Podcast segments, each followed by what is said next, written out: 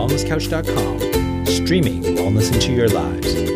You're listening to A Quirky Journey, the Healthy Family Podcast with your hosts Jo Whitton and Fouad Kassab.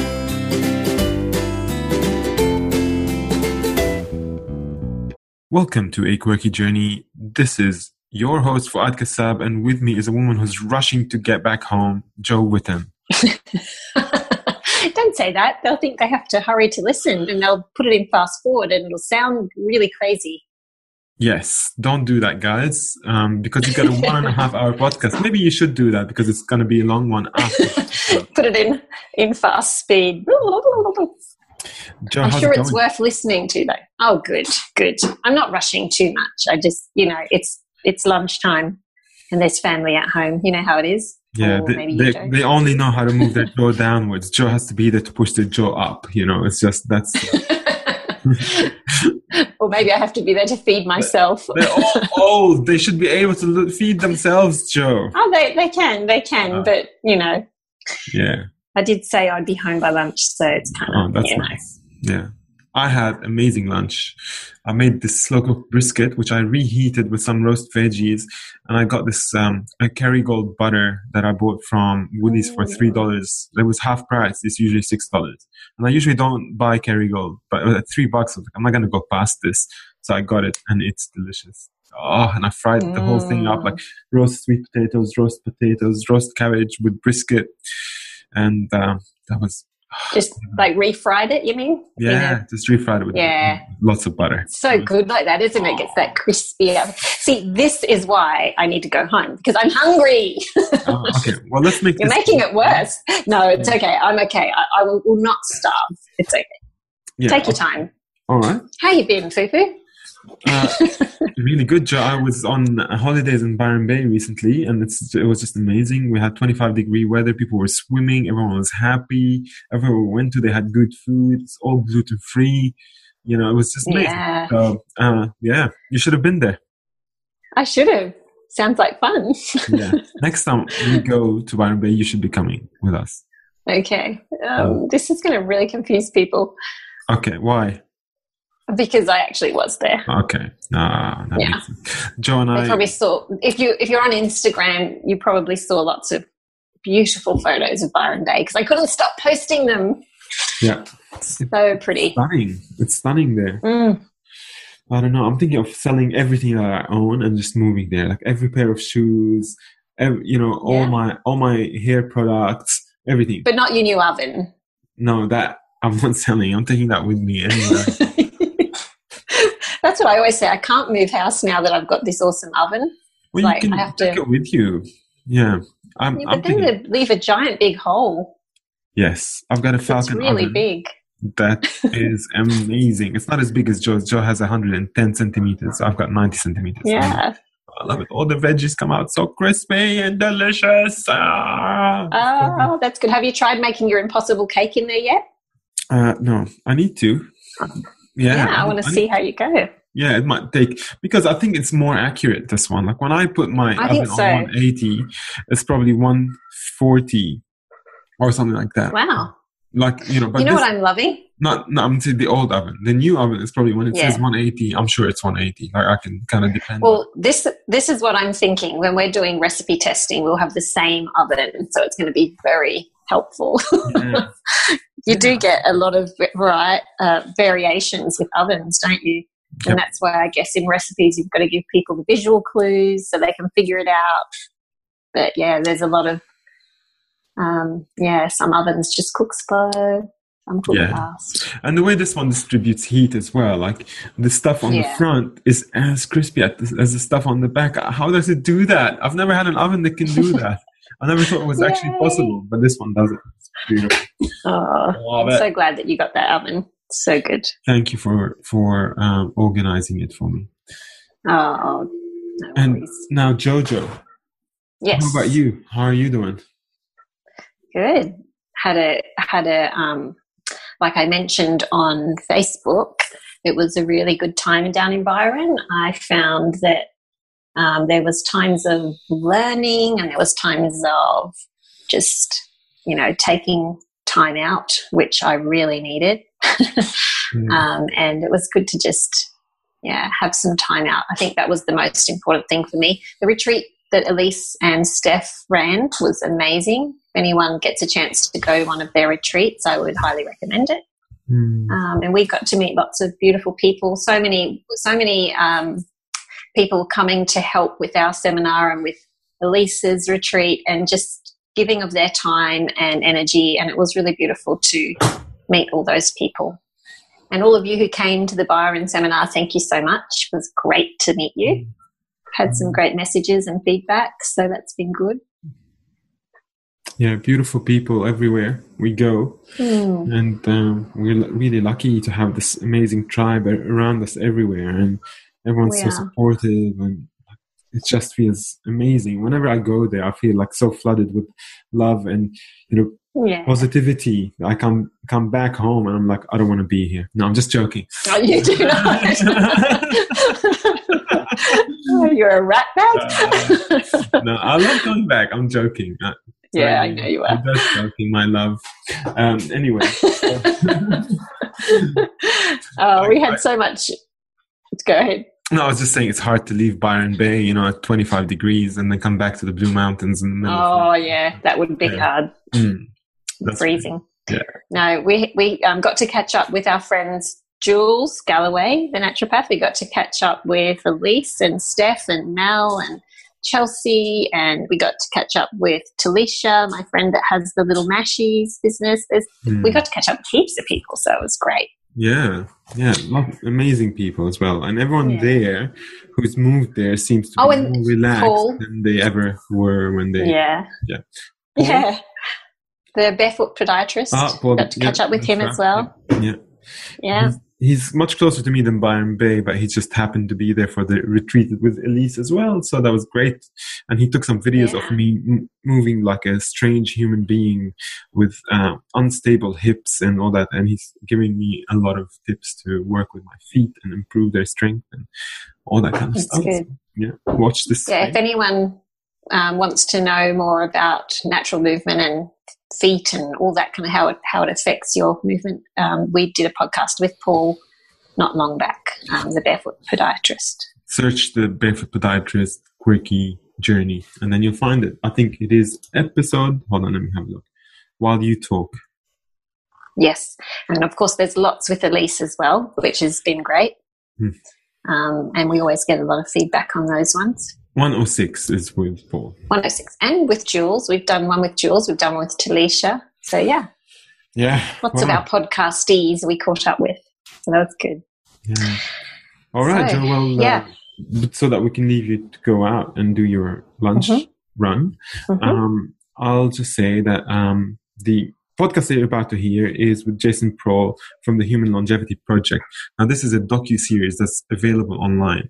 Um, it's available now in small batches for free, but you can also uh, purchase full access to it. And Jason, what he does is he goes and investigates all the different aspects of human longevity. And in particular, what's super interesting to me about what he did is he went and traveled and saw all these parts of the world where people live to be of an old age, and he um, shows them their lifestyle and how it is that they um, they're living in a way that contributes to long long-term health and well-being and happiness.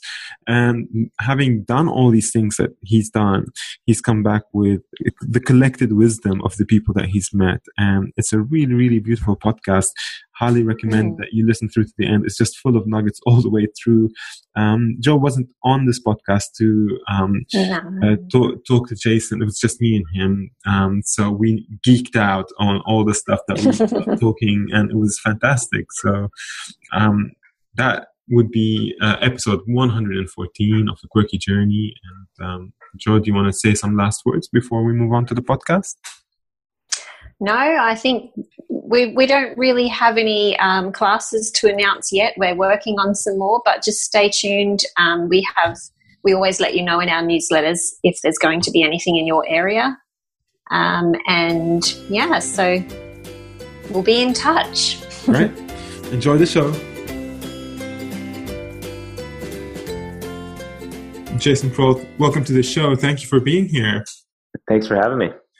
Jason, you spent two years or so um, traveling to create this documentary called the Human Longevity Project, and um, that's a long time for a person to dedicate the, their lives to uh, a task as noble as this. I'd love to hear what the documentary is about.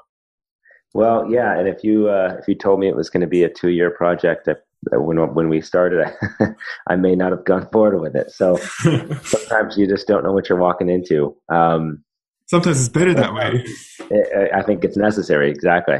Um, no, we, we we started off um, just with a with an idea to further explore longevity with um, a little bit more of a scientific mindset, um, and but also with a, a view on the future. So if you look at a lot of the longevity research out there, you, you find generally two things. Uh, maybe actually you find three things. One is you have researchers looking at the mechanisms that they think are involved with aging, right? The sort of biological process of aging. And they're basically in the lab or they're looking at research or they're analyzing biological systems and trying to figure out what is the key or keys to aging. And then the other side of the research, um, primarily, is is the study of the past, right? So you have um, people that have uh, in certain areas or, or or certain types of people or groups that are living um, a long time and doing so in a healthy way. And so you have researchers and and you know demographers looking at, at, at those people and trying to figure out what do they what did they do or what are they doing to live a long healthy life. And then you have a third group of people that are health futurists, right? So they're looking toward the future and they're they're coming up with these ideas of how can we end death? You know, can, is is aging a disease that we can cure, right? And so I think what we noticed from my perspective is is that they're all three looking at different things, but they're all kind of missing the point. I think, mm-hmm. and from my perspective, um, working in the chronic disease model, working with people that have lots of chronic disease issues, what I noticed was that we're not really, you know, in the modern world, in the Western world, we're not really living in alignment with our world anymore. We are living inside we are living with technology. We are away from the, our roots uh, in terms of you know our humanity. And so what I, what we really wanted to explore was, you know, w- why don't we look at the past and look and see what people did in the past, explain why that was useful for health, and then uh, with that basis, you know, mix in some sort of philosophy and, and, and newer modern health sciences that we're now understanding about the body and use that as a template to guide our future right? Because i think this is the thing that i think is really really key. If we want to talk about longevity you know for people like us how do we live healthy?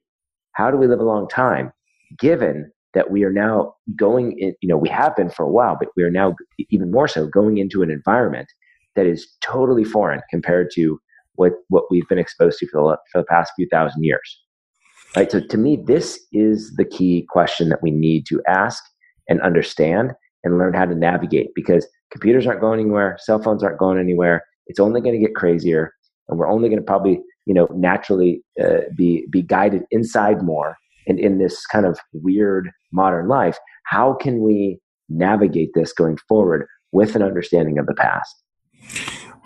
Uh, advocates of science are often heard saying things like, um, we are living longer than ever now, and um, that all because of uh, medical advancements and things like that. And I'm just wondering, with your view on this, like doing a documentary on aging, um, it seems that your view is a little bit contradictory to theirs. I'd like to understand where it contradicts that view, if it does, and what your take on where we are now as people and how we're aging. Yeah, yeah. I mean, I, I came from originally. I came from the sort of uh, mechanical engineering, mathematical world, right? So I was really into statistics and mathematics and all these things. And what you realize is that you know what you just mentioned it is true. You know, statistically, we are living longer than before, and this continues to to improve globally, and for it, and also in most countries. The thing is, is that these are statistical games that we're playing. Mm-hmm. These are they they're not a description of how we're living. So just because we're living longer doesn't mean that we're living better, right? And and just a, an obvious case in point, um, you know, people people may be living longer, but they're spending the last ten or twenty years on medication, in pain, suffering, you know, um, in psychological or emotional pain, spiritual pain, whatever the case may be. And so just because the number of, of years might be, might be ex- extending does not mean that we're living a better life, a more harmonious life, and or that we're at risk of sort of sliding down the other side of that. And this is what we're seeing in the last few years. This happens every now and again, um, you know, but but it's really started to happen in consecutive years now in the United States, which is that we are now projected to live shorter lives. Younger people are now living project, projected to live shorter lives than their parents. And part of this has to do with the opioid crisis and epidemic that we have. And to that, I would say, why are we taking so many opioids in the U.S.? Mm-hmm. Why are we uh, Why are we numbing so much pain? Why are we in so much pain? You know, so there's lots of questions that, that go quite deep and way beyond these sort of statistical measures of how many years we're living. And so, you know, I think we have to look at not only the number of years, but what's the quality of life that we're having right now? And why is it that despite all these modern advancements, why are we still not living maybe as healthy as some of these people in, in many parts of the world, you know, that are living maybe a, more, a slower, more, more, um, let's say natural life, if you want to put it that way. Mm. You went and traveled around the world, um, focusing on these areas that are considered in the blue zones. Is that right? Yeah, and, and the thing is, is that um, part of that was we just went to these areas because it allowed us to, um, you know, we knew that they were sort of more densely populated than other parts of the world. So if you want to go speak to 90 and 100 year olds that are healthy, go to those places. Yeah. But but the reality is, is that we were not studying a location per se. Yeah. You know, to me, it is not a location thing. In other words, it has, it has very little to do with geography. I think there can be a case made for islands because primarily because you know over the past hundred years, islands are places where you know you basically have a strong genetic heritage that is optimized for that environment.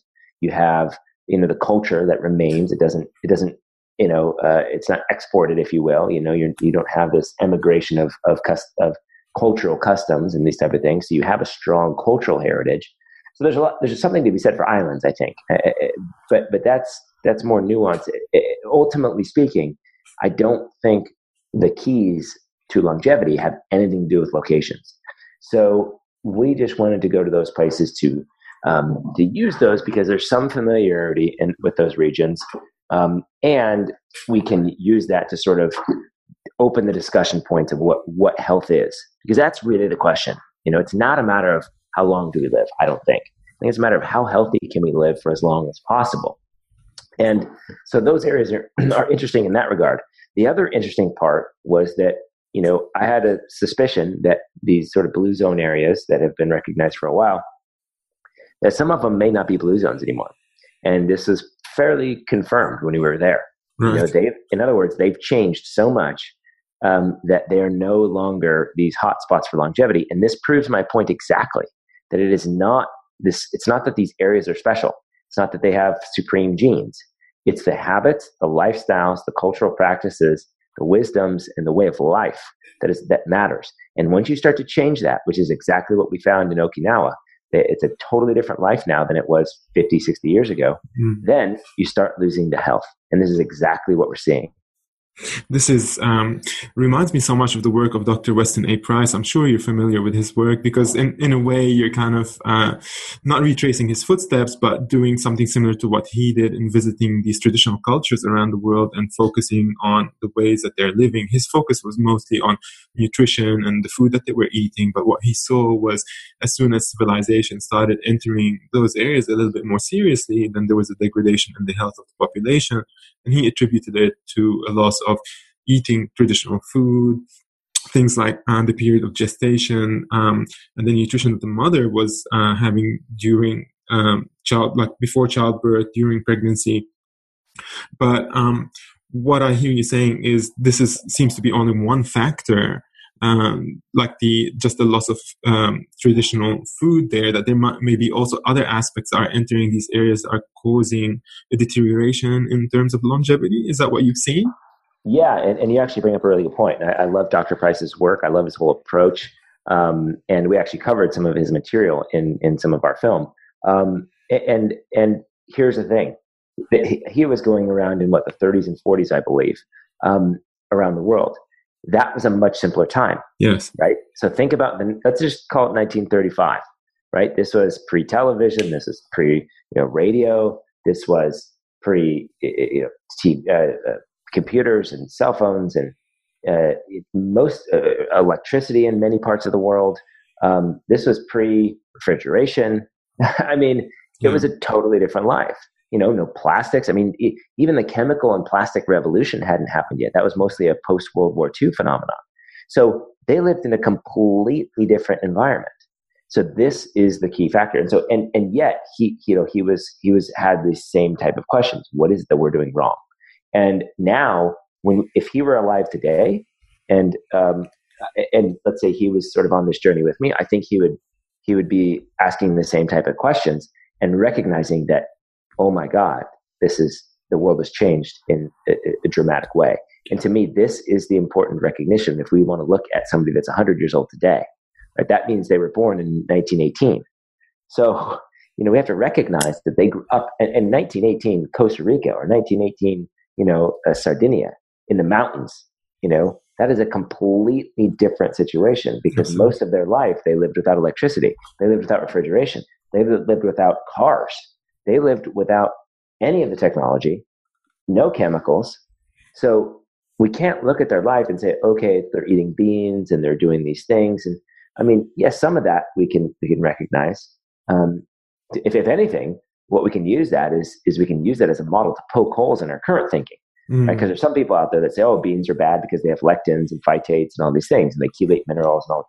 And I'm like, well, then why did these people eat these things for 100 years and, and they're just fine, right? And they're living really healthy.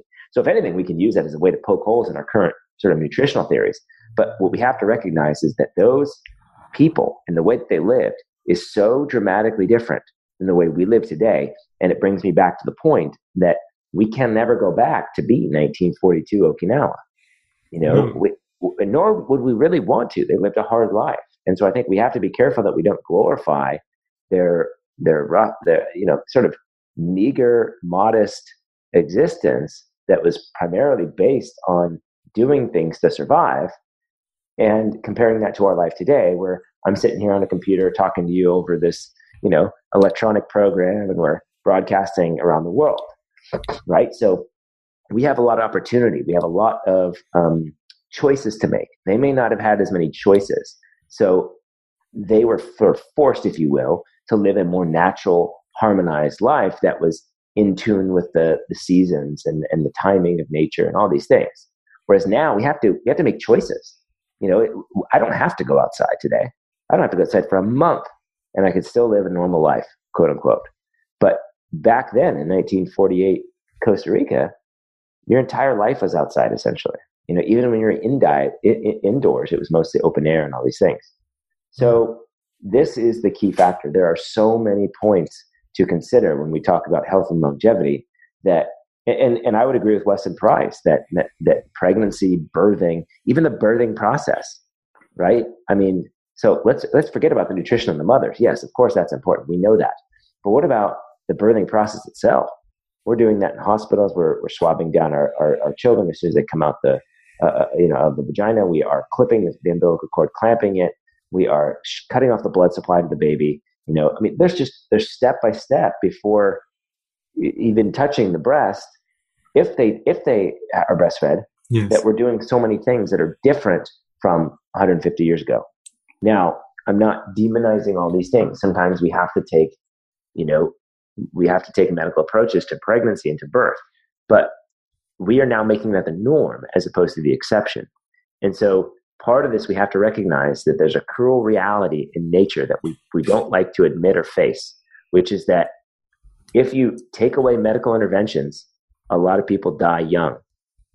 So I don't want to, in Darwinian terms, we might call those the weak ones. Okay. I don't like to think of it that way, especially when we talk about humans. But but hopefully it gets the point across that if we didn't have, and this is probably what, what we saw in a lot of the part of the world, because they didn't have medical interventions, a lot of people didn't have a chance at even living a modest life, a long life of any kind. They died young because, but now we have antibiotics, we have all these amazing tools to help possibly extend life for people that may not have had that opportunity before. So if you think about it in those terms, the let's say weaker ones may not have made it and instead of dying at 72 which is maybe what we would call a short life they died at six you know but the stronger ones would make it right? So now we're just having we're bringing along more of the population. So I, so i don't think we can look at numbers and just look at things that way. I think the key that we have to recognize is how can we get everybody to live as long a life as possible and in as healthy way as possible? And i think if we all look around and and at the people that we know in our communities we're not there yet you know, no. so we have a lot of work to do. So um, I hear you saying that it's it's not beans that's the solution. Is that right? this way, and actually, even though it's a joke, it's actually a really good point that you made. The, the, and the point is this: we cannot oversimplify health. It is not about drinking wine. It is not about eating beans. It is not about just you know community and purpose and these type of things that have been expounded. It is about you know, pre-pregnancy care. It is about pregnancy care, birthing in the right way, raising kids in an environment where they're not going through traumatic experiences because childhood traumas, emotional traumas is probably the, the most important factor for health or disease. You know, it's about raising kids uh, and, and, and even adults with meaning in their life, right? So I think meaning is probably more important than most things. Well, look at where we're placing our meaning right now. We're placing meaning in celebrities, in sports teams, in politicians, in vegan diets or paleo diets. We are placing our, our, our, our emotions and our meaning in very strange places right now. Mm-hmm. If you talk to these people that live around the world that are in their 90s and 100s and ask them where their meaning was, it was in much different places. It was much more aligned with nature. It was much more aligned with humanity. It was much more aligned with God or or, or the universe or however you want to think about that. So, and it was much more in the place of family and connection, you know, and our family units, I can only speak of what I see in the US, but it's completely dissolved. You know, we do not have strong family units, especially as we get older. So our meaning and what we're, what we're, how we perceive life is completely changed. So this, the, you made a great point. We cannot oversimplify things. We have to look at the big picture, look at everything from the small you know, from from uh, preconception to to old age and what we're doing along that entire process. And so we are now because we are now living in such a foreign world, if you will. We are we are inside. We're it, the temperatures are always stable. We're eating foods out of season. We are chemicals are everywhere. Everything is so different because of this. We have to make concerted efforts and bring a lot more awareness to everything that we're doing. And part of that awareness has to have a back, uh, you know, sort of an underpinning, which is how did we do this before I was around? You know, how did humans live? And so they didn't live like we are now, driving cars. They live in much different ways, and we have to get in touch with that. I think if we want to have a shot at good health as we get older. I, I look at um, health and longevity in terms of resilience. That's one of the, the key areas that I focus on. Um, there's this ancient symbol of the uh, snake eating its own tail, which is, is, this admission uh, on behalf of our ancestors that life eats itself. And this is something that happens within our own body. It's sort of a, a process of decay and rebirth that's going on in our body all the time. And um, I think of people who live to be 100 to be resilient within their biology and their attitudes. And I'm wondering if you have found that to be the case on your travels. And did you see an attitude of resilience and an environment that fostered resilience in a human being? Absolutely. Um, there's a concept um, that, that is very much tied to resilience called hormetic stress right? And and you're probably familiar with this, but for those who aren't, it's this idea that a little bit of stress is good up to a certain point where it's really making you strong or resilient. And then if you get too much stress, it starts to sort of cause problems. You know, this is the idea of exercise, right? You're, you're actually putting your body through physical stress at, to the point where it's gonna, your body goes, okay, this is tough. We have to, we have to respond. We have to, we have to grow new muscle. We have to do these things in order to survive this stress. And so you become stronger, right? Mm-hmm. This is what we see with plant chemicals um, like like the allicin and garlic and, and you know all these sort of phytochemicals and plant compounds that we see are actually stressors for our biology. And the body goes whoa you know what was that? You know that was a that was a toxin. That was a plant toxin. We're going to have to you know provide these antioxidants turn on this system turn on that right? So So these are the type of things that I think we can look at from the micro level or the macro level. And and I think you hit it on the head um, that it is in the it is in our daily living. It is in our mental you know approach to life. It is in our um, emotional approach. You know, we have to have this sort of resiliency.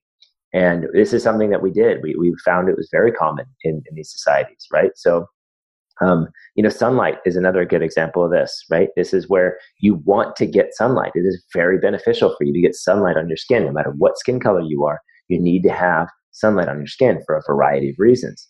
And however, if you get too much, that that excess radiation's uh, going to be harmful. You know, we actually saw this in Greece on the island of Ikaria. They have um, these thermal baths that have radon. You know, this radiation. Um, this mm-hmm. is you know, nuclear radiation, basically, but it's in small amounts to the point where it's turning on mechanisms in the body that are beneficial. Wow. So you, you create resiliency. Now, here's the thing about resiliency, I think. You know, um, I don't know how big you guys are, but I would imagine that if I put, um, you know, 250 kilograms on a bar and told you to squat that, you probably are not going to do it. It's probably going to crush you. Forget it. No, uh, never. Definitely crush me. yeah. Now, but if I put, you know, 50 kilograms on a bar, you have no problem with that. So the point of resiliency is a matter of you as a person. Mm-hmm. There are people that can that can squat 250 kilograms, no problem. You know, they exist out there. It's because they've trained up this resiliency to the point where that's now their sort of resiliency threshold, whereas yours and mine is less. We can think about that in the phytochemical world, in the sun world, everything else. All these little hormetic stressors, we each have our own sort of threshold right? And and if we are if we go go beyond that, then it's too much. Mm-hmm. And exercise is probably the perfect example of this in our modern world. We are exercising in crazy, weird states now to the point where many of us are exercising too much. You know, if, if we're exercisers, we're exercising too hard, too much, too often, and in ways w- without the recovery. Now, if you get great recovery and you're you're you're exercising in a in a sort of sustained way, now you can build this resiliency. So you know, resiliency is something, and this hormetic stress is this point where it's unique to each, uh, each, each of us. And we have to sort of keep moving the mark in order to understand what that is, right? Um, another good example would be on the mental emotional side of things. You know, somebody like a Navy SEAL, right? Somebody that's sort of military trained person is probably really, really resilient mentally and emotionally um, with because of all the training that they go through in terms of avoiding death and staying calm and you know being you know active in whatever they're doing whereas somebody that's untrained their mental emotional resiliency may not be as strong right so we have to mm-hmm. recognize where those points are for us engage them but also recognize when we're sort of going over the edge so what what factors did you see or like what things were they doing in these areas that created resilience in them I mean, the thing is, they didn't have a choice, right? Yeah. So they had to engage their environment, whatever it was. You know, a lot of these people um, were, you know, in the time they grew up, were dealing with World War II or with civil wars, and that brought famine. You know, that brought legit famine where they were not eating a lot of food. There was armistice. There was like sort of rationing of food to the point where they, you know, we talk about intermittent fasting in the health world, or maybe even longer fasts of two or three or five days. Yes. I mean, these people were eating very, very little food for like months on end. That's right. You know, um, because of the war. So there was all kinds of challenges that they faced. You know, um, lot, some of them were shepherds and these type of things where they would walk 30, 40 kilometers a day. Mm-hmm. Wow. You know, so they were faced with different challenges than we're faced with today. You know, today we're trying to get 10,000 steps in and we're, yeah. we're trying to count it, yeah. you know, and then we're going to put it on a, a, spreadsheet or connect it with a Bluetooth. so yeah. this is the laughable life that we're living compared to them. It's not even close. So, um, so there, there was a number of things, you know, and, and when you're, when you're in an environment where, you know, let's say you had a, a strong summer and it destroyed the crops, you know, you're going to go through mental challenges and hunger and all kinds of stuff. So, you know, uh, they were they they were just under. I mean, another good one is um, in Costa Rica they would they would often get dengue fever. You know, this is an infection um, where here in the United States we'd probably give antibiotics, maybe some um, IV. I, I don't really know. I don't know what the protocol is for that, but I know it's not good. You definitely go to the ER, and they there they would just give papaya leaf tea for a few days and let it clear. Yeah. So so the immune system was trained. Yeah. Yeah, eh, but but they weren't afraid to that. You know, they, they, their immune system was sort of trained, and they were using the plant world to sort of assist. Yeah. Whereas we are afraid of our, everything in, in our in our natural world. You know. Well, so, I've, I've heard you talk um, on different podcasts, and um, one point that you make is like these small communities actually get uh, fitter for their environment because they've been uh, within that gene pool for a while. Can you talk a little bit about that? Yeah, and this is more my theory. You know, this is I wouldn't say this is totally uh, yeah. accepted theory, yeah, but but sure. I think there's a couple things we have to recognize. You know that we have a number of gene systems that that we have to talk about. We have the human genome, right? And this is what we're all familiar with. This is what we we've mapped recently, and we have about nineteen thousand genes. That's a, that's the most recent count, somewhere in there. By the way, rice plant has uh, has more genes, and an earthworm has more genes than we do. So we're not all that special in terms of our protein coding genes.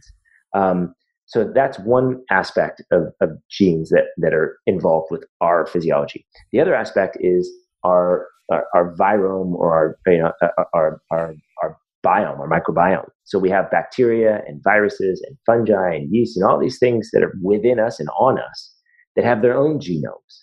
And that is much, much greater than our own human genome. In fact, they carry out most of our function. There are, met, there are more cells, there are more genes, and there's more activity in those genomes that, are involved with our health than our own genome.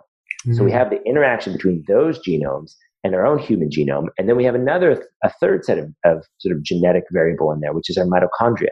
And mitochondria are what we typically think of as the energy powerhouse of the cell.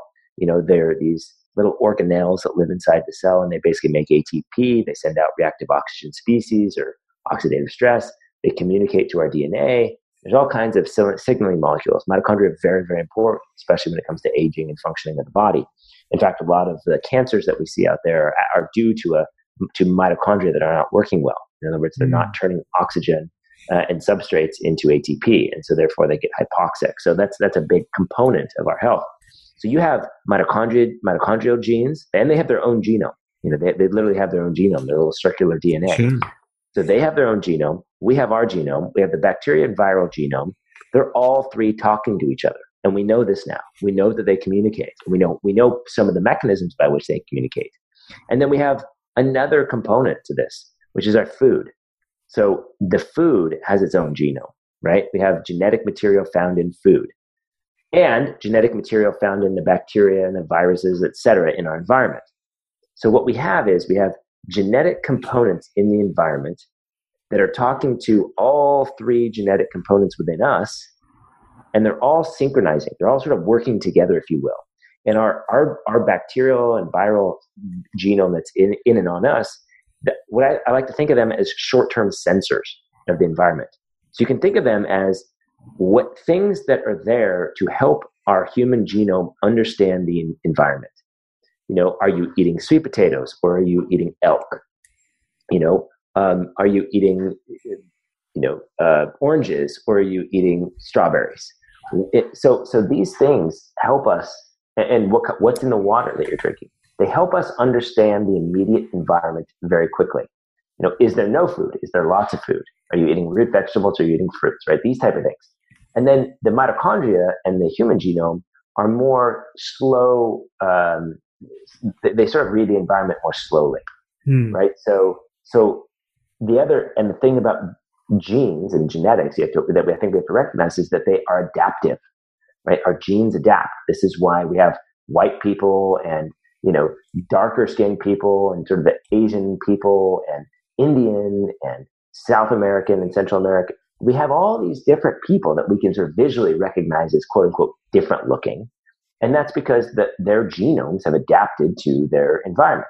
And so, you know, we know this now because we've studied mitochondrial genomes, and Douglas Wallace was sort of the first to point this out. He may win a Nobel Prize for this work. It's so important that the mitochondria that which only come from our mothers, that they, he noticed that they he, he mapped the genetic changes throughout the world and sort of painted this picture of where humans went and how long they were there and, what, and how they traveled.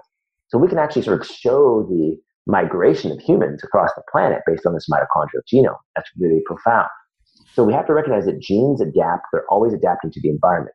Is it cold? Is it hot? Is it a tropical environment? Is it an Arctic environment? You know, what's the pressure? All these things, they're, they're taking in these signals and they're, they're adapting so that they can be optimized for that environment, right? Because at the end of the day, all genetic material, in my opinion, wants to survive. So it has to adapt to the changes. Mm. And everything's always changing. So as humans walk about the planet, find new environments, eat new foods, interact with new, you know, viruses and bacterias, all these different things that we're doing, our genes have to sort of adapt to that. And this is kind of what I like to think about in terms of you know, adaptation and, and, and long-term health. So if you have an island, let's say, um, that's a really good way to sort of keep the genome locked in, right? You're not you're not mixing the genomes, and there's nothing bad with that. It's just that I think what you have is you have a genome that becomes supremely adapted to one environment. It specializes it exactly, and, and, and this is a very this is this would be a very Darwinian esque type yes. of thing to think about. Um, and then you also have the culture that develops, right? This is, I mean, we have Italian cultures, we have Spanish cultures, we have, you know, Russian cultures. We have all these cultures, right? These sort of ways that humans interact with their environment and things that they like to think and do and say, right? So this is kind of just culture.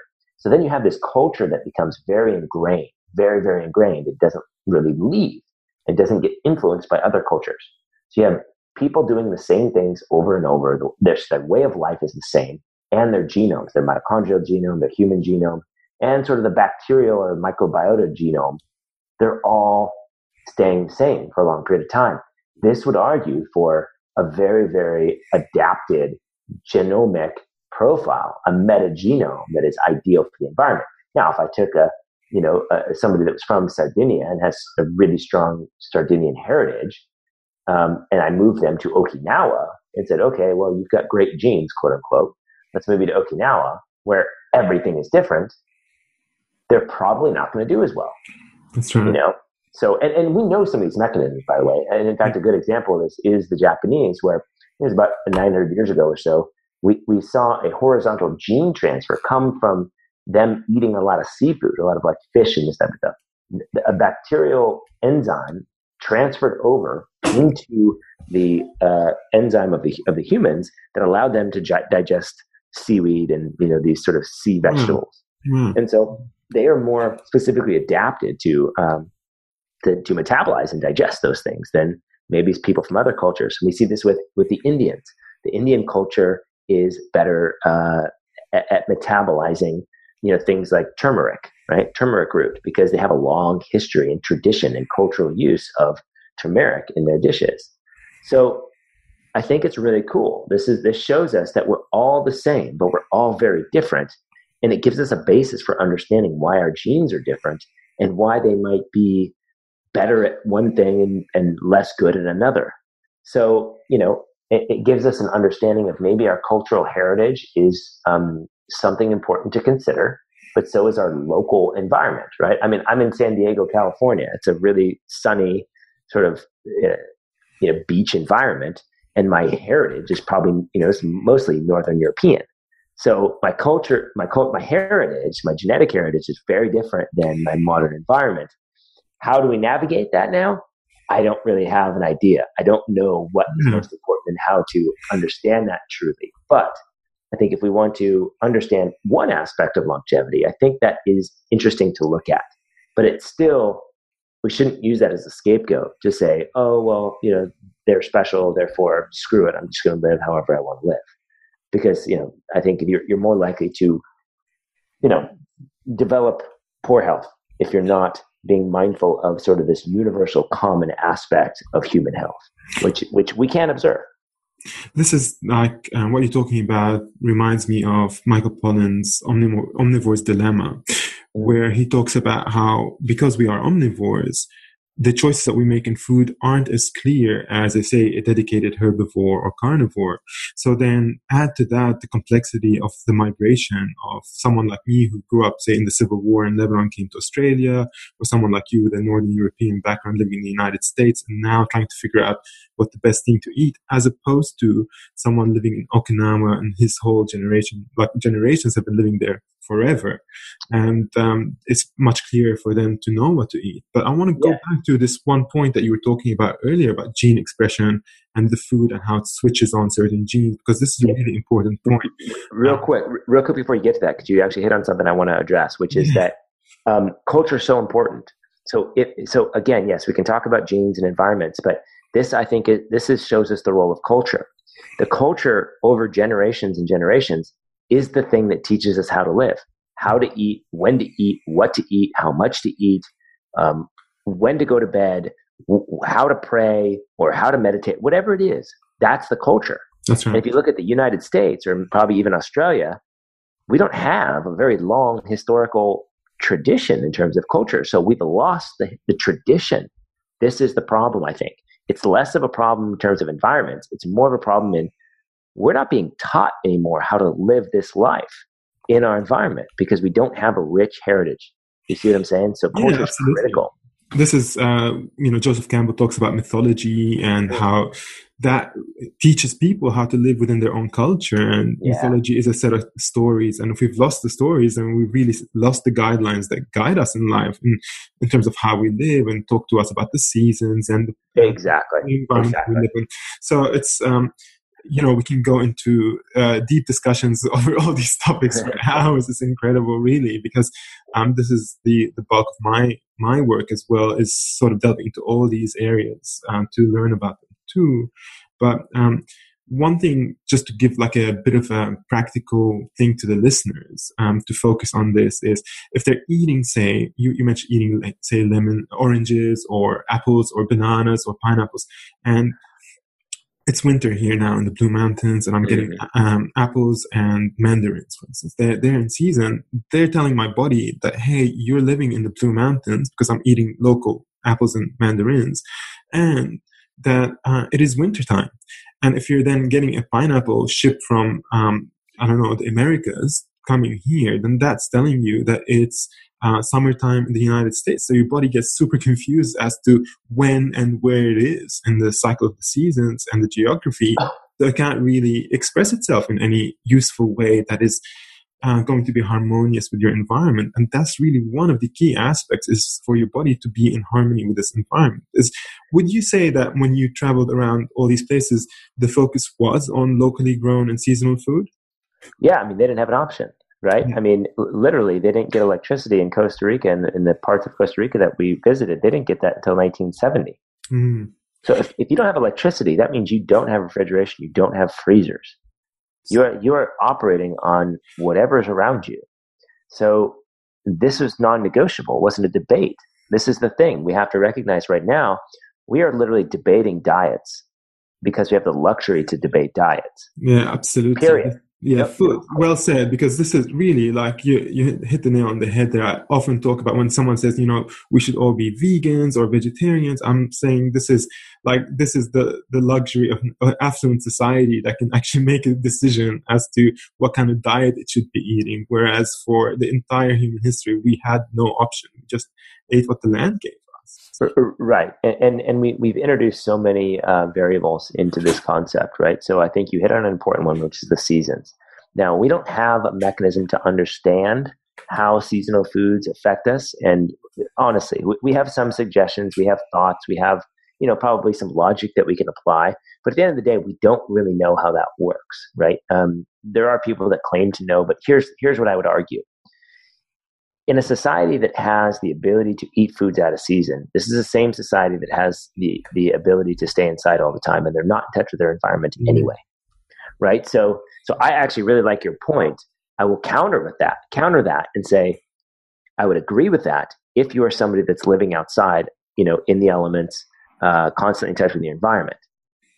So, if you take somebody out of their environment, they're living inside, they're introduced to all kinds of different you know microbiota in their environment. They're not in touch with the sun. They're not in touch with the cold or they're not in touch with anything the dark the light.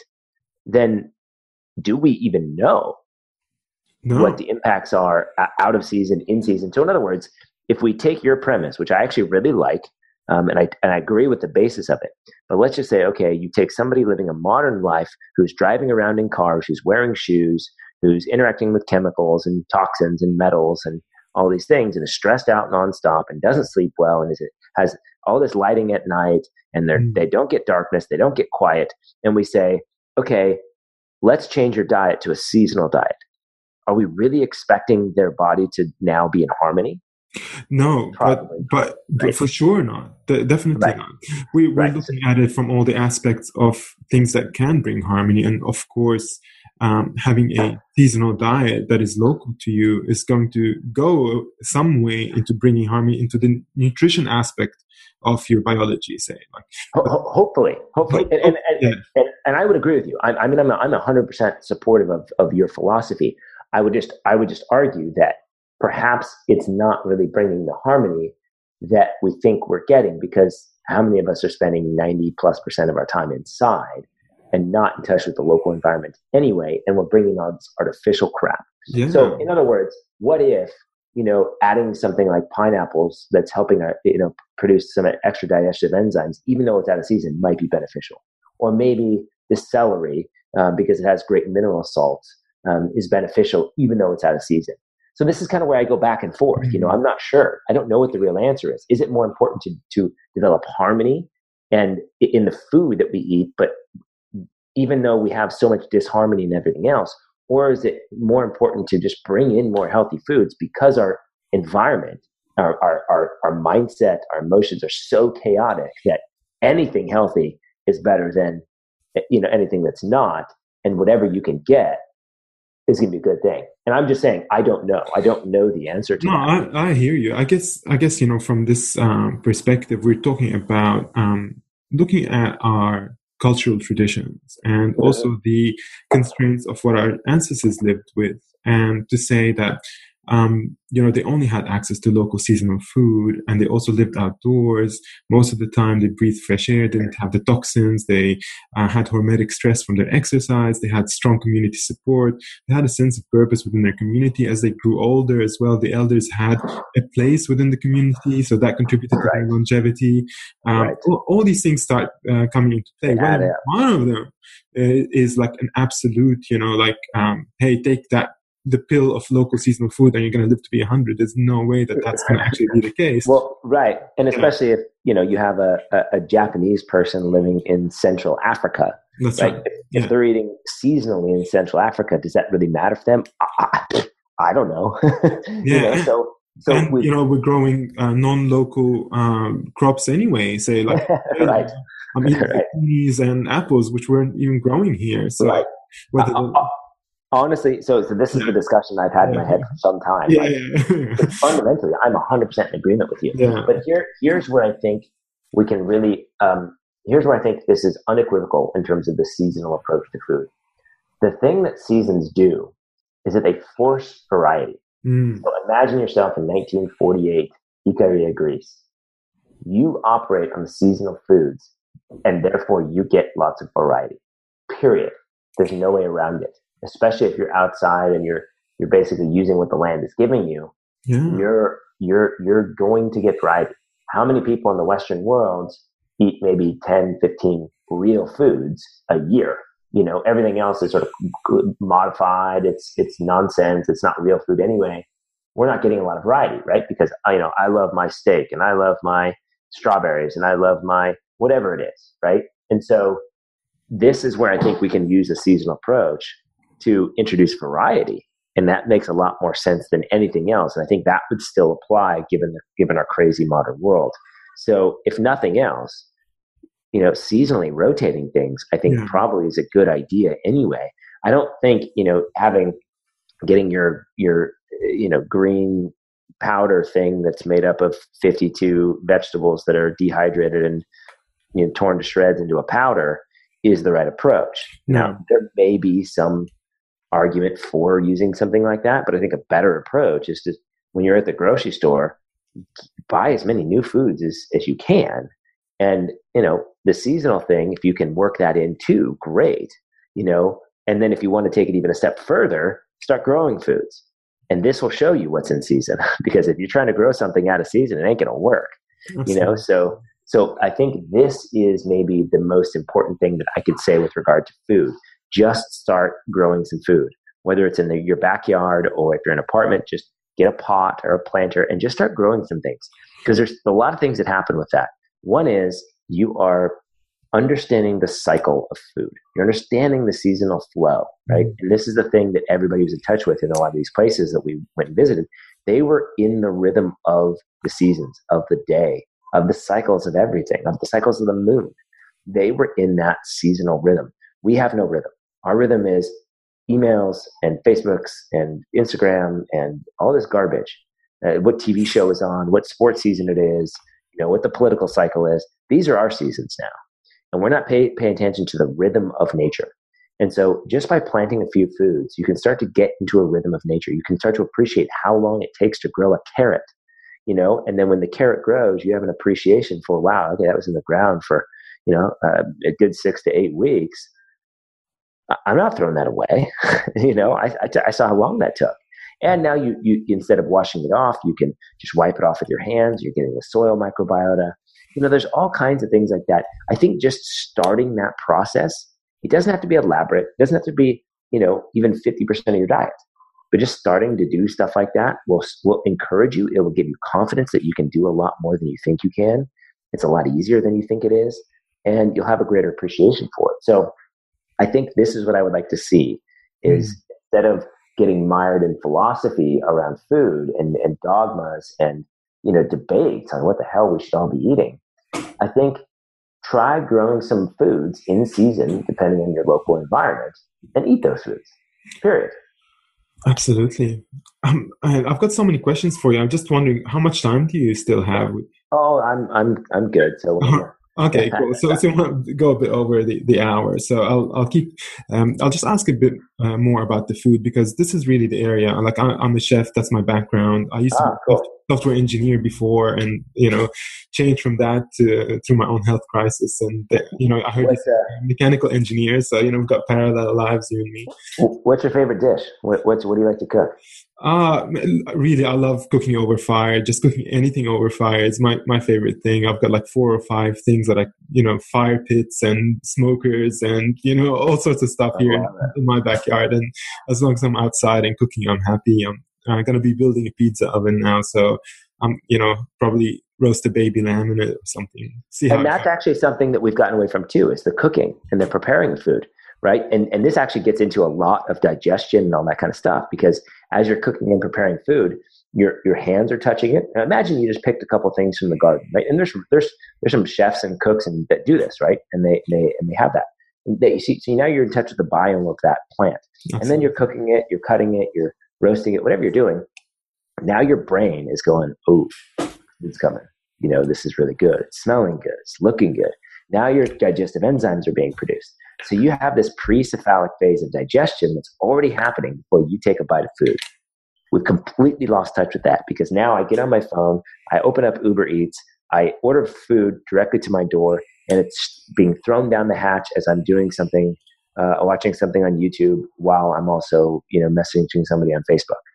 Absolutely. We've completely lost touch. So Absolutely. I think I'd say good on you for cooking keep it up. We need more of that. We need to teach people how to cook.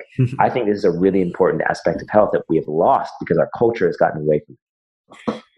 What have you seen in terms of commonality of food between all these different cultures that you've visited? Um, are they uh, vegetarians, vegans? What are, what are they eating?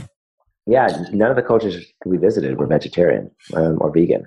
I mean, I, I, think if you actually look around the planet, you're, you're it's going to be hard to find a lot of vegans.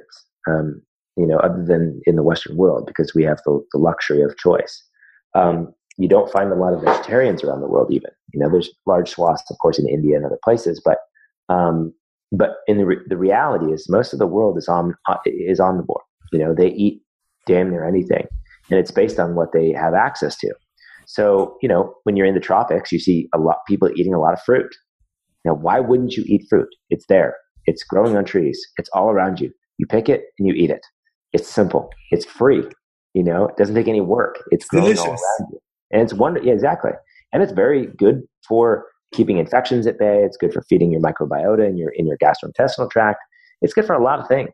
Um, it's super easy to digest. So what you see is you actually see older people and younger people eating lots of fruit because it's very easy on the digestive system, right? Where somebody like that loves steak, that's a very tough thing to break down. So as we get into a 95, 100 years old, eating a steak is probably not going to be as beneficial as eating some fruit because your body can't metabolize and digest it. It's just going to create inflammation. So I think this is the thing we have to recognize is that everything has its role and we can't call something good or bad.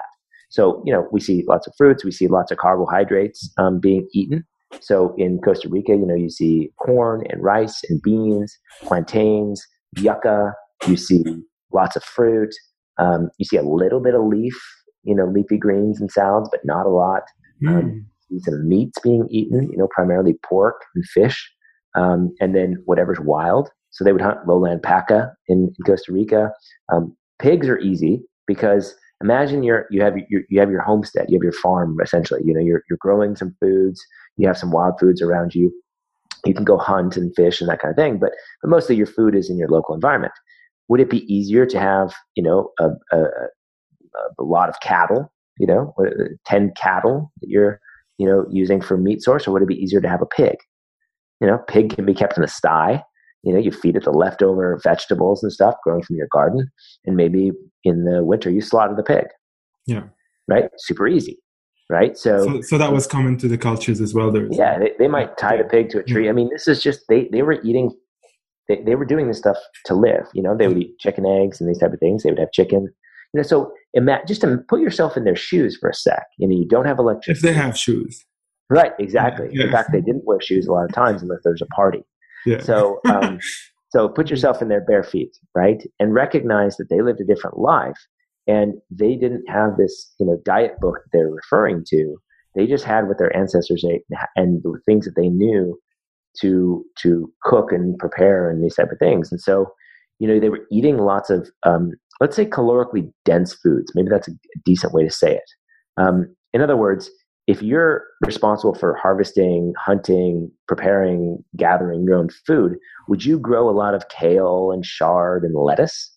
No, no. Gonna it's gonna really it's gonna starchy stuff if you can. exactly because that's gonna take up tons of land. Yeah. It's gonna be a lot of work, and it's gonna not provide you with that much sustenance. Yeah. You know, especially if you have a family of ten or twelve, because remember they don't have condoms back then. They don't have birth control. They still want to have sex because they're human right? So sometimes all that extra sex, you know, ends up in a lot of babies. I mean, I'm talking 13, 18, 20 kids in a family. Wow. Wow. You know, yeah. mothers would really, really birth. So, mm. um, so if you're going to feed 10 people, you know, you're not going to be, you know, planting a bunch of leaves. You're going to be planting rice and corn and beans. You know, you're going to be harvesting fruit. You're going to be, you know, have a couple animals that you're either taking care of or you're hunting, you're fishing. You know, you need real food. You know, you cannot debate um, what is healthy. You're not making a salad or a smoothie. So, I know from uh, growing up in Lebanon early on, like um, greens, we used to go foraging for them. That wasn't sort of something we grew. We just went, exactly. uh, went out to the wild and got them. Like exactly, and and they're typically used medicinally or yeah. as um, you know something on the side, right? So, or, or or they'll be used as a as as a way to season food, right? This is how most people. You, you, I mean, even today in modern cultures around the world, like if you have a salad in Greece, or a salad in Croatia or Bulgaria, they're not going to bring you out this big pile of leaves. They're going to bring you quartered you know, these little quartered cucumbers and tomatoes mixed with, you know, some peppers maybe or whatever, right? It's like real vegetables. Yeah, right. Right. So, so we have to recognize that, that that's not something that they did at anywhere that we that we live or we that we visited. Now, again, they did eat some leaves, but it wasn't it wasn't these big salads. Yeah. Um, and and you you know in, in Costa Rica or in, in, in Italy and in Sardinia we would see you know cheeses and um, you know mountain meats if you will. Um, what about milk? Uh, not as much milk like they weren't drinking milk like we would in the West necessarily. It was mostly cheese okay. that, they would, that, they would, make, um, and, and, so they, they actually had a better understanding of preparing food. Mm. Right. So if you think about cheese, what, what we're doing is we're using the bacteria to um, you know, metabolize some of the sugars and these type of things to essentially pre-digest, yeah. right? And then we did that. We saw this with grains and breads too. You know, they ate tons of bread in, in Sardinia. That was their main thing that they ate back in the day is, is really good, high quality breads. And so they prepared those differently. They had different grains that they used. I mean, it was totally different animal. And even today, they'll say, you can't get good bread anymore. So they ate breads, they ate cheeses, they ate tomatoes, they ate you know, some pastas, but you know, not as much as they maybe do in mainland Italy today. Yeah. Um, but they eat all kinds of things, right? And then Okinawa's has it's got its own cuisines. But at the end of the day, they're all eating real food. They're all eating, you know, meats that were raised naturally on real foods with no chemicals and toxins and poisons and all this garbage. Mm. Um, you know, and they were eating in a way that made sense in terms of the timing, which I think is the, probably the, one of the most important things that we are screwing up right now. Um, in fact, it's something that I work on with clients. One of the easiest things I can do is just, I don't even change their diet. I just change when they have access to food. I'll mm-hmm. say, okay, don't eat, you know, eat, eat only in the hours between, let's say, 8 a.m. and 6 p.m. Nothing after that, or, you know, basically a 10 hour window, however mm-hmm. you want to move that around. Yeah. And that'll, that'll fix a lot of health problems just in and of itself. Sure. So they were eating during the day, never at night. You know, they weren't eating 12 meals a day. They weren't snacking all day. Um, you know, and they were eating enough to sustain them, but not to go overboard.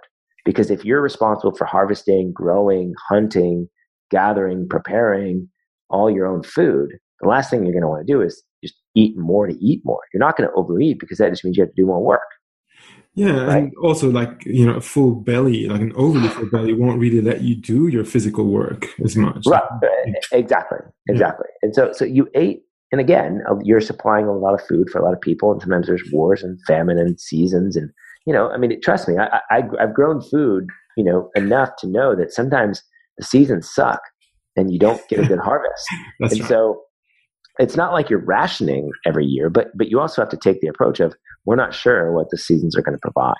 And you have to also remember that you don't have the option to preserve a lot of things. So if you have meats, yes, you can salt cure them and hang them up to dry basically in the sun to sort of make this sort of jerky, but you don't have, you know, a, big ribeye that you can throw in the freezer, right? So, so again, we have to put ourselves in the historical perspective of these people. And they're not special. I mean, they're special, but they're not. This is how humans have lived for thousands of years. Mm-hmm. You know, we're the ones doing things weird. so we have to recognize that. And so I think the more fresh, seasonal, you know, nutrient dense, real foods that you can eat in a moderate capacity in, at the right times of day, that's your key right there. And, and don't be afraid of carbohydrates. You know, things like rice and even corn and beans again, if they're not genetically modified and they're not doused in, in toxins, yeah. and you know you're preparing them correctly and you're chewing them and all these things, they are feeding your microbiota. You know, they are they have provide they're providing plant material, sugars and complex you know starches and carbohydrates that are feeding the, the microbiota in your digestive tract. Mm-hmm. These these microbiota are then communicating to your cells and your DNA and your mitochondria and you know your immune system essentially they are providing signals about the environment. They're in and a lot of these things are producing something like something called butyrate butyrate or butyric acid. And this is a fat right? This is a fatty acid. So when you eat let's say white rice and your gut microbiota eat up that white rice all those starches they are producing fat. So it's isn't it interesting that you can eat carbohydrates and plant material and fibers and your gut microbiota will actually churn out fat and that that fatty acid will heal colon cells. It turns it, it, feeds your mitochondria. This is really beneficial hmm. thing. It's good for the brain. It's good for all kinds of things. So we have to recognize that it's no longer this blood sugar game that we thought of. It's no longer this, you know, carbs are bad and all this stuff. There is no bad food. I promise you. There's no inherently bad food. Yeah, if it's real food, then it's real food. Exactly. And it's just your ability to eat it, digest it, tolerate it. And if you can't tolerate it, digest it, or eat it properly without issue, then that's that's I don't want to put the blame on you, but that that's your system that's not able to handle that, right? A good analogy might be a wood chipper.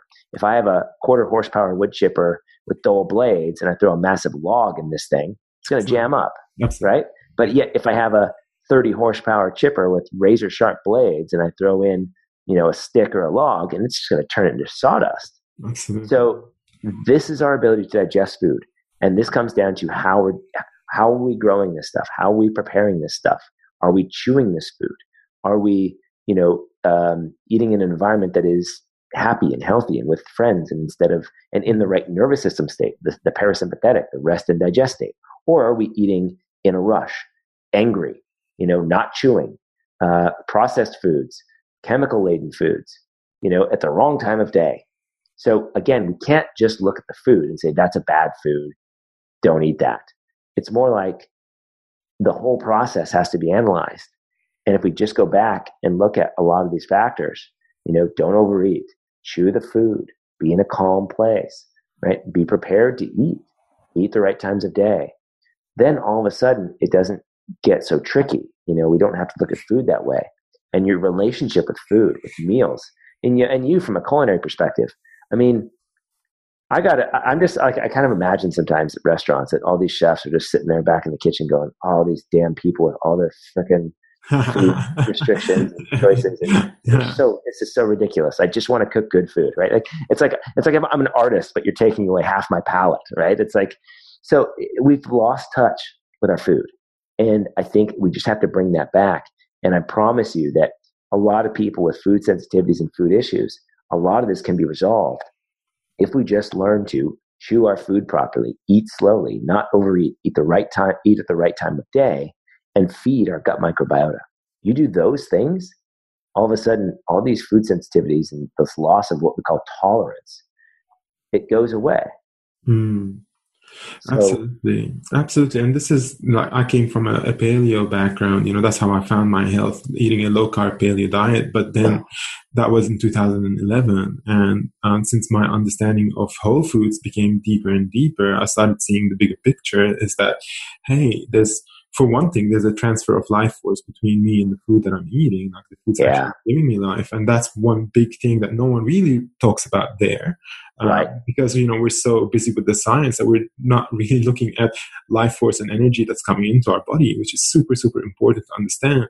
And then you know the question becomes, what's the most vital kind of food that I could be eating? And um, when people start looking at food from the perspective of vitality and then you know looking at the particulars of like how can i give variety for my microbiome then things start really really shifting very very right. drastically in them and it doesn't right. mean that you have to be paleo or vegan or vegetarian yes. or low carb or anything like that you're just giving your body these beautiful inputs that it will thrive on and it starts shifting drastically exactly and i think you can be paleo but you just have to recognize that plants are important, the process is important, chewing food's important. All those things I just mentioned are important. So, despite that, you can be vegetarian, same thing. Despite your way of operation in terms of which foods you're eating, are they organic? Uh, do they contain any pesticides or genetically modified components? Are they seasonal? Are they natural? Are they whole? You know, these are the things. Are you chewing it? These are the things that I think we need to look at instead of this food versus that food, this diet versus that diet. And you mm-hmm. actually hit on a really important component that we, we brought up in the documentary, although we couldn't go too deep on it just because we had a lot of other things to hit. But this idea of live food. And eh, eh, on the surface, this sounds like a little woo woo kind of mm-hmm. spiritual BS mm-hmm. concept, but, but, but it's very simple, right? And, and here, here's what I'll say when I buy an organic sweet potato, okay, and I let that sit in my cupboard for a little while it'll start to sprout. That's right. Right? So, what is that telling me? That's telling me that there's something in that that has an inherent life force still there. I don't, we, I don't know how we want to classify it or understand it or define it, but it's still there. I can see this, uh, the same thing when I have an onion and it sits too long. It'll start sprouting this little green thing coming out the middle. I'm like, shit, I got to eat this thing. Right? So, there's inherent life force in that. Now, if I were to buy onion flakes inside a little jar that I use to season things, why doesn't that grow into anything? The life force is gone. How do we explain that? I don't know. Just like when I, you know, if, if somebody dies, there's no life force in that body, but it's still the body, right? So it's it's kind of like what is this life force? We don't really have a good way to quantify it or understand it. But when you eat foods that have this life force energy, then I think there is something to that you know so i think just moving more towards whole live real foods and you can cook them or or let you know lightly heat them and these type of things that's totally fine but let's get back to the roots you know these people in in in these areas that we that we visited they weren't eating anything in packages they are now and they're losing their health so um, i mean it doesn't take you know, any this isn't rocket surgery you know it's very very simple to understand they're starting to move to a westernized world and they're losing their health period yeah yeah. Um, let's shift gears towards purpose now because this is one of the big topics that uh, you're interested in and you cover in your documentary. I'd love to get your perspective on purpose. At the moment, we grow up in this culture where we're told that, hey, you need security in your life, you need to get a job, you need to buy a house, you need to get a car, get everything in, in place. And this is, if you get all these things, then you'll be happy. And so many try to do this either they fail and you know they get depressed and uh, they, they feel like they failed in life or if they do achieve it then they get depressed again because they they feel like they haven't achieved anything worthwhile that speaks to their soul i'm wondering what's your take on purpose and what have you seen in those traditional cultures that you visited yeah i think purpose um, i think we take this word for granted i don't think we really think about what it means right so you know i could have one person that says, you know, uh, my purpose is to make uh, to be the youngest billionaire. Now, are we really? Do we really suspect that that's going to improve their health? You know, so I think I, first of all, let me state that purpose has been shown to be linked with good health and longevity. Okay, and that with most long-living people, we do find that they have a quote-unquote purpose. But I think there's some things that we're, we're overlooking when when we when we speak about this idea of purpose. Um, I think purpose has to be tied to two things. One is meaning. So, in order to have purpose, you, I think you have to have meaning. Okay, so meaning has to be built in. Um, and then the other component is that, that it has to be something that is life affirming.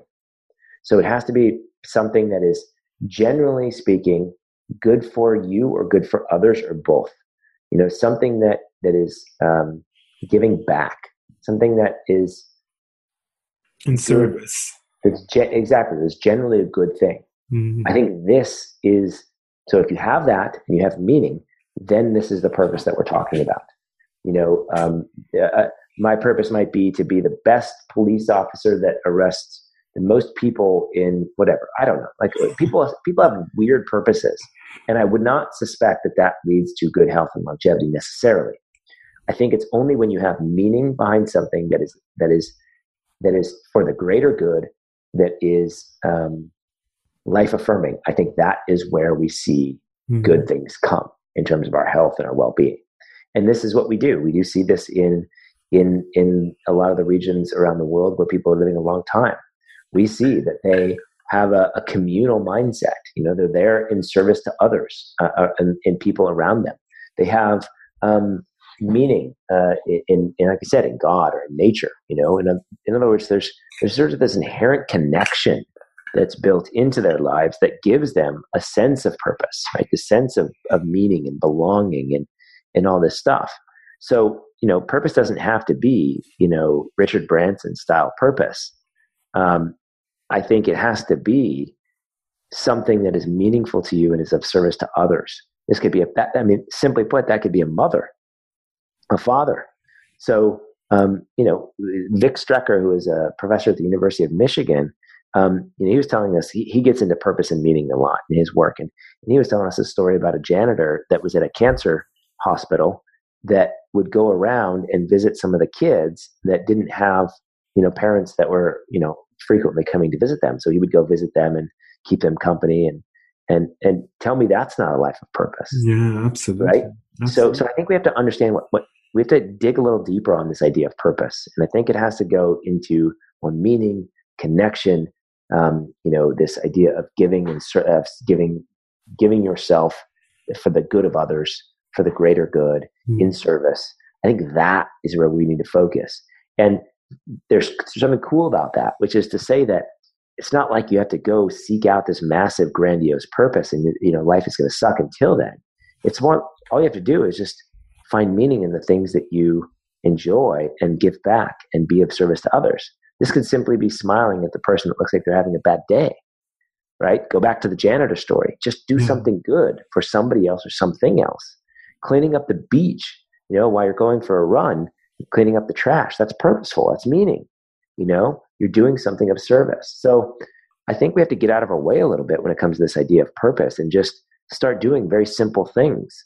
Um, in good in, in, in for the greater good and in service to others and attach a meaning to that and understand that that is the whole point of this you know, journey experience we call life is to basically provide things for other people i mean the whole point is to give back you know, it's, not, it's not to take you can't take anything with you and you do you do get something in return because really like people who are living their purpose are expressing their gifts. And that's one thing that people Absolutely. aren't allowed to investigate in their lives. So what gifts am i born with? And gifts are something that you give to others. It's not what have been given to you. You give uh, to others. I couldn't i couldn't agree more. I couldn't agree more. And and i think we all have these inherent gifts and these inherent desires to be good at things. And it could be words you know somebody that's just truly gifted with words or it could be comedy you know? Um, or whatever the case is, could be your art. This is what we need to foster. And I think it's an easy thing to do when we are able to um, explore that and, and attach meaning to that, right? So, um, so I think that's really what we have to do in terms of purpose. It's not like we get to, we got to get out of our Western mindset when we think about purpose. Mm. Um, it doesn't have to be somebody who's successful in business or successful in you know life or community or have a billion friends on facebook no it's not purposeful well, um, there's a really great book that I love by a man called Bill Plotkin. It's called Soulcraft. I'm not sure if you've read it, but um, no, it's, it's a, yeah, it's an incredible book. One of my favorites, probably my favorite book actually. And the way he talks about purpose is that the purpose is the purpose of the soul. So it's not really specific in terms of like I want to achieve this or that. It, that, it has no specificity in that way because. Right um, when it becomes specific is when it belongs to uh, the time and place. But in terms of what your purpose is, like something that you're born with, it really doesn't belong to time and place. It expresses itself in its environment in a, in a certain way. So a really good way of doing it or thinking about your purpose is to thinking um, think about it a bit more abstract. For instance, my purpose is to feed people. And it's not really to say like I'm going to feed people by cooking in this restaurant. I want to be the best chef or have the best restaurant, anything like that. That's not how I see it. My purpose is to look at people who are going through their health journey, their spiritual journey, their soul's journey, and to give them nourishment and food and things to think about and things to take on their journey when they're looking at their health. And it's not a specific purpose for me that says this is how I'm going to be doing it. It may express itself differently in the way that I live my life. It can change this month from next month actually the way that this purpose manifests itself but the purpose is to feed people and it's, it's it becomes really much uh, broader and simpler to live out that kind of uh, purpose when you don't make very tangible goals around it that restrict you from you know expressing yourself in your fullness um, Right. Just, yeah, like I look at you, for instance, and I, I, can see that you know part of your purpose is to bring this kind of uh, knowledge to the world and uh, reconnect people to their nature and to who they are as people. And absolutely, and, and I was actually going to hit on that. You know, so, uh, somebody's purpose might be to travel around the world for their own curiosity. You know, not for any other higher meaning or purpose, but just to travel around, explore, and and get a sense for the world, and then share that through a blog or photography mm-hmm. or whatever. Right? I mean. I think we just have to get in touch with ourselves and, and, and start to recognize who we are, what we enjoy, what we want to do. And then when we do that, um, you know, then these purposes or these meanings start to arise mm-hmm. within us and we start to share our gift, whatever that is, it starts to come up. So I think some of it just has to do with who getting in touch with who we re- really are. And I think it speaks to your point on sort of the soul's purpose. You know, why am I here? You know, you well, first you have to engage the world. Go engage the world and figure out who the heck you are and what you enjoy and what you want to do. Do that, explore that, see what pops up, and I think naturally we, we want to share our gifts, right? If I'm really good at something, I just naturally want to share that, right? So, um, so I think some of that just has to do with figuring out who we are and what we enjoy. For me, there's nothing worse than eating alone, for instance. You know, that you, ha- you have to share the food. you got to share it. You know, so right, right, exactly. Hey, um, there's so much to cover. Really, you've interviewed so many different experts as well as gone around um, the world looking at these cultures that we've spoken about. Can you just uh, touch briefly on the types of people that you've interviewed and the different topics because this is a nine part series. Um, it's got what around what mm, 10 12 hours or more of uh, oh, yeah, yeah. yeah. Can, just tell us a little bit uh, of the bigger picture of the series so that people know what what to expect when they have a look at it yeah it's it's a nine part series and and we kind of broke each episode um, out into about 12 hours overall i'd say we broke each episode out into various components that we thought were really important to address, you know. So we look at some of the biological mechanisms, right? We get a little geeky and sciencey when we talk about mitochondria and microbiota and how those interact. You know, we keep we do engage the practical aspect, but we, we want to um, teach people about microbiota and mitochondria and why they're important so that, that, that when they implement lifestyle practices, they understand why they're doing it. Mm. So, you know, we do get a little geeky in that regard. And we talk about diet and exercise and, and really how to approach those two things in our modern world. Um, you know, we talk about the environment and how that the environment, you know, we can't be healthy if the environment's sick. Mm.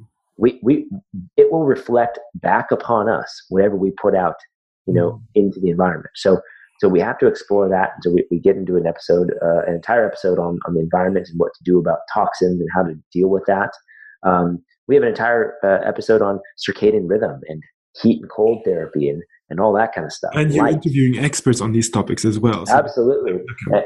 Absolutely. Yeah. And, and I'll, I'll, list off some of these experts, you know, but um, one episode we talk about kids, how to raise healthy kids and why important, the importance of pregnancy and birthing and, and, um, and, and breastfeeding and all that kind of stuff and childhood traumas you know, we get into spirituality and connection and religion and, and community and how all that's important. You know, we get into how do you deal with things as we get older, you know, things like Alzheimer's and, um, you know, dementia and cancers and, and, and, um, you know, sort of these retirement communities, you know, these type of things. How do we deal with that going forward? So mm. we can, and then we, we get into technology. You know, what technologies can we use going forward that will help us? How, that will help us get in touch with ourselves, not do things for us.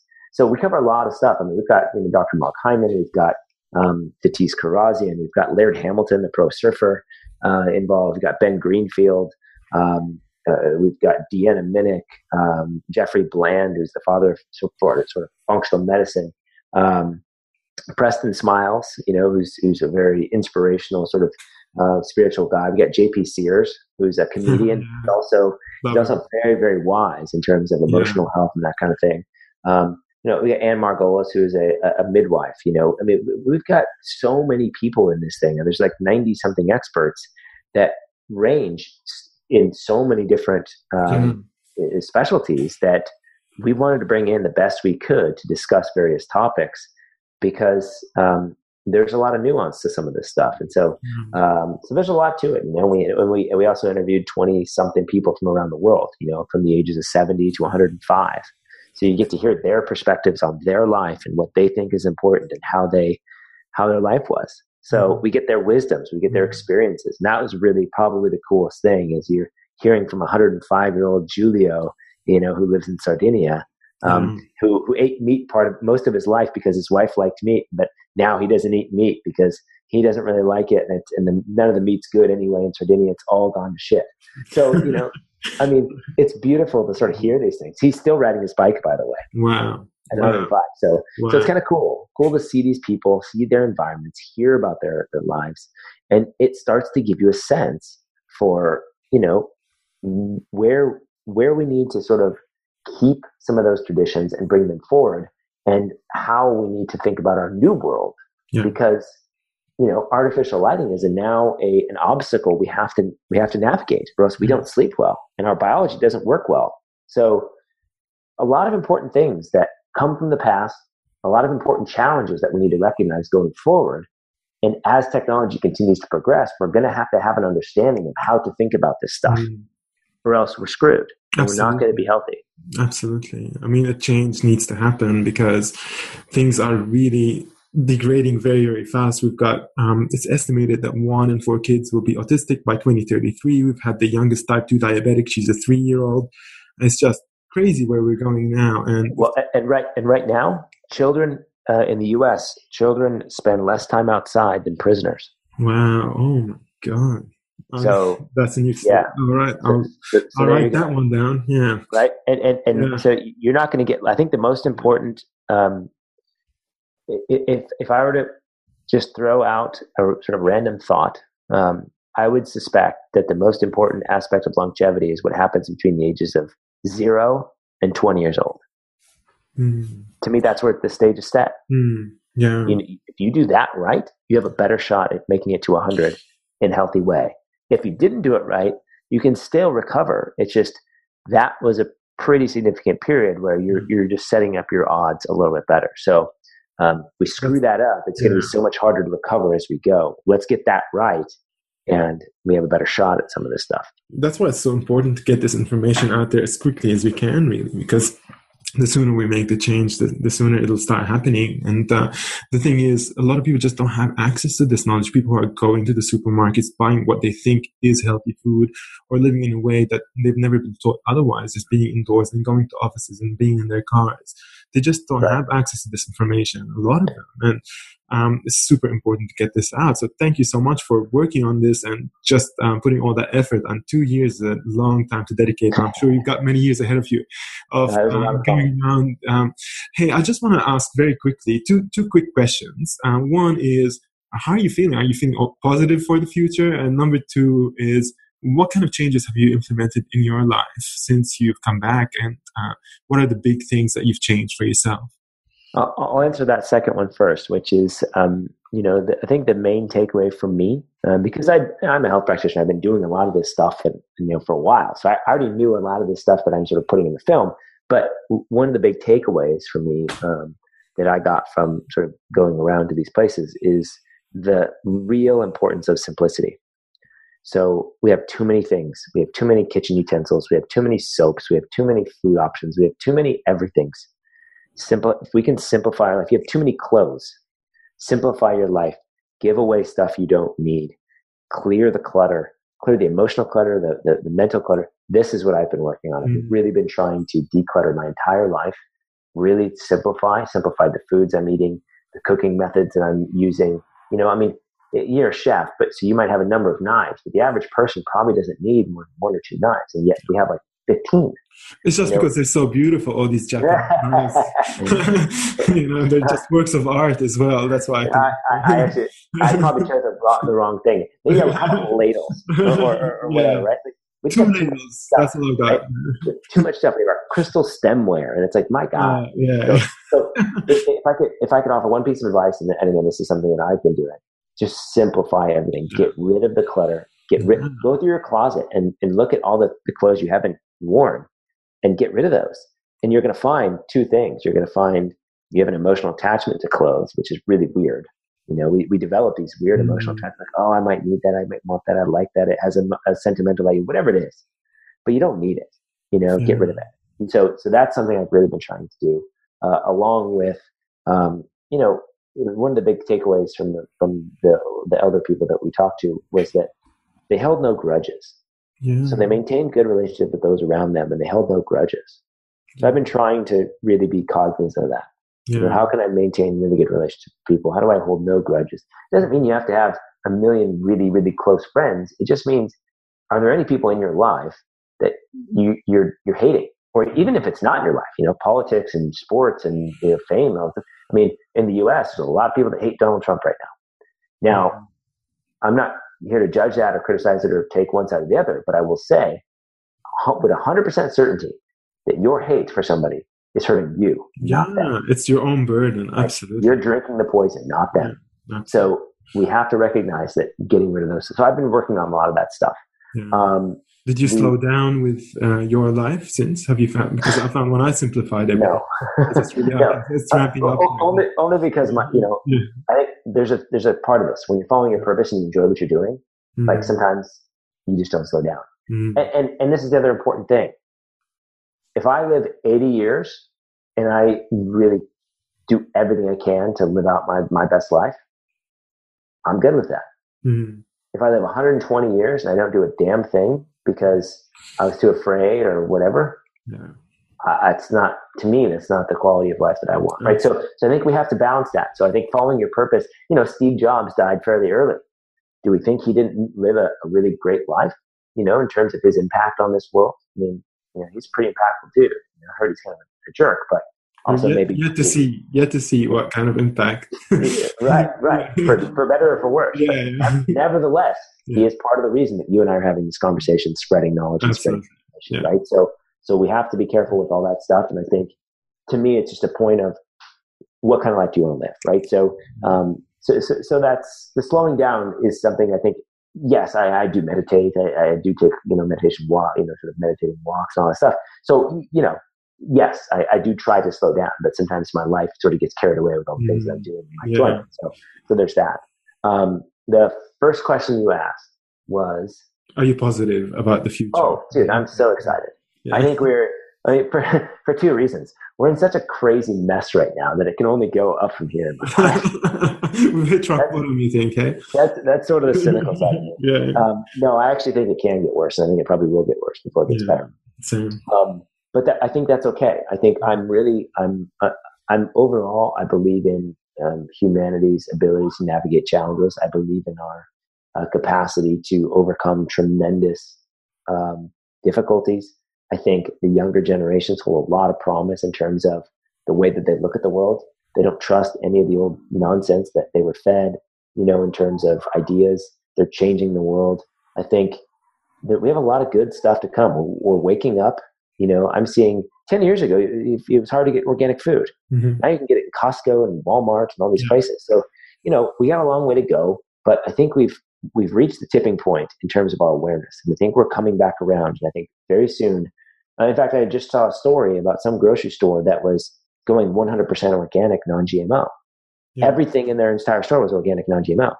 And this was like a kind of a big box type of store. You know, I was like, Right. wow, that's pretty impressive. Mm. So, so I, I'm super positive. I, I think I think we got a great future ahead. And at the end of the day, really, what I think we need to be focusing on is our own lives. You make the choices for yourself. You don't make, you know, don't worry about other people until you've got your own stuff figured out. Focus on yourself.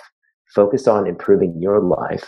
Focus on how you can make yourself the best person you can be because that's contagious. That infects other people. That will rub off on other people.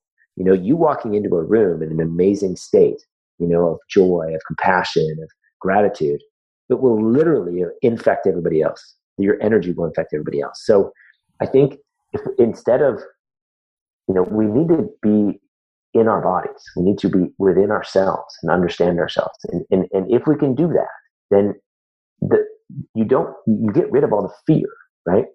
So to some degree, it's almost, I, actually love your question, but to some degree, it's almost a ridiculous question, which is to say that who cares what the future brings? I'm here right now. I choose my state, right? I choose how I behave. I choose the people I con- I, I'm in contact with. I choose what I put in my mouth. I choose what I do. So if I'm doing those things, then that's really all I can do, Mm. right? The future will be what the future will be. So imagine if the entire world had that approach of I'm going to be here right now. I'm going to be in service to others. I'm going to be instead of compassion and health and gratitude and all the happiness. How quickly will things turn? Exactly. Yeah. So so we can sit here and debate the, all the other stuff and you know argue about what what's, what the future is going to hold. But at the end of the day, we are deciding the future right now. Yeah. So so be in your body right now. Decide how you want to be, and let the let the chips fall where they may. So and I think we're waking up to this idea. That more and more people are starting to come around to this idea. I mean, I, I didn't have this viewpoint five years ago or ten years ago, and now I do. So no, we're moving forward individually, collectively, slowly but surely. We're going we're doing this. And I mm-hmm. think the more conversations like this we have, and more people doing good work like you're doing, spreading this awareness, it's going to change fast. Absolutely. Jason, tell me where can people find you and the film?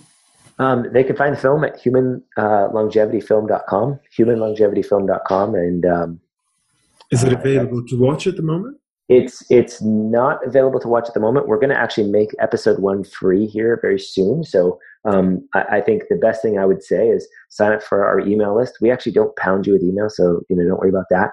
But um, you know if you sign up for our email list, we'll keep you apprised on some of the things we're doing.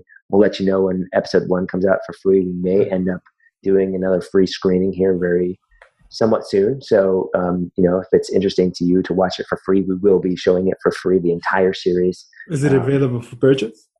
It is available for purchase, yeah. So, so if people are that interested right now, you can go and, and you can purchase a digital copy or you can produce the physical uh, Okay. copy as well. So there are options there, but um, but yeah, I think um, you know, head over to the site and just see see what's there for you. And um, we got a lot of cool things coming. Honestly, we we're just getting started, so um, we're hoping to sort of build a, a really conscious tribe of, of amazing people that that will help us um, go where we all want to go. You know, um, so th- that's probably the best place they can find me. They can find me on Facebook just uh, by searching my sort of personal, like just Jason Prall, just my name. You know, I'm happy to connect there, and, and um, I try to spread as much good stuff there. I try to keep it all positive, and um, you know, that the whole point is is to move humanity forward, and I think we're all taking part of that, and and that's really what I want to attract is the people that are ready to do that, people who are excited to do that, and um, I think we're all playing that role, and that's just kind of that's where I'm at.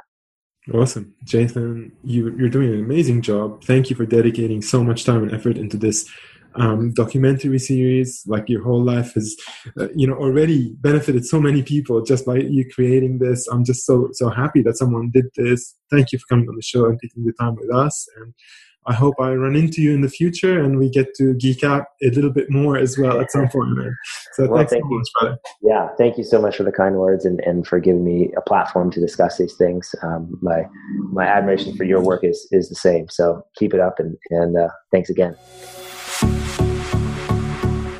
This has been a production of TheWellnessCouch.com. Check us out on Facebook and join in the conversation on Facebook.com forward slash The Wellness Couch. Subscribe to each show on iTunes and check us out on Twitter. The Wellness Couch, streaming wellness into your lives. Whilst the Wellness Couch presenter endeavor to provide accurate and helpful information to their listeners, these podcasts cannot take into account individual circumstances and are not intended to be a substitute for health and medical advice from a qualified health professional. You should always seek the advice of a qualified health professional before acting on any of the information provided by any of the Wellness Couch podcasts.